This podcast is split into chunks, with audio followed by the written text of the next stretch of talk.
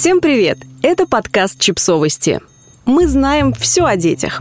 Рубрика «Личные истории». Люди, которые вас не принимают. Автор текста – психотерапевт Аглая Датышидзе.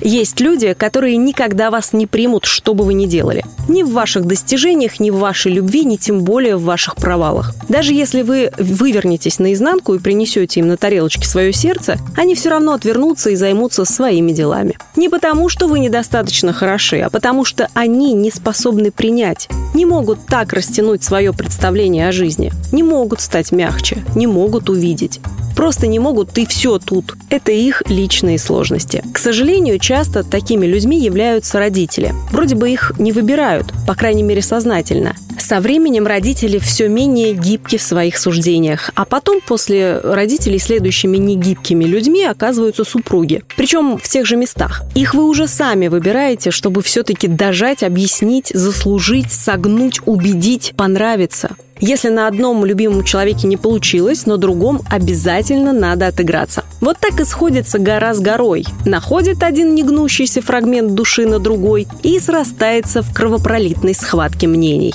Если можно объяснить что, то, конечно, хорошо бы объяснить. Если возможно смягчиться, не теряя себя, можно и смягчиться. Но чаще всего придется оплакать невозможность контакта с этим человеком в этом месте и таким образом. Вот реально оплакать горючими слезами. Без шуток, без притворного понимания, без масок просветления, а по-человечески, с соплями, криками и скрежетом зубов. А еще хорошо бы понять, что если ваши решения, мысли и черты характера кого-то не устраивают, устраивают, значит вы точно идете по своей дороге. И точно вы – это вы. Вы отличаетесь, занимаете отдельное место и транслируете свое мнение. И рано или поздно можно перестать ломиться в закрытую дверь, открыв соседнюю, за которой, может быть, и нет такого накала борьбы, но зато можно жить спокойно. Мерная жизнь, которая зачастую является не меньшим испытанием. Потому что там не надо стучать, гнуть и доказывать. Там все так, как вам надо. И можно просто жить, дышать и развиваться не через борьбу, а через диалог. И это настоящий вызов. А там, глядишь, проще будет принимать чужое неприятие себя. Подписывайтесь на подкаст, ставьте лайки и оставляйте комментарии.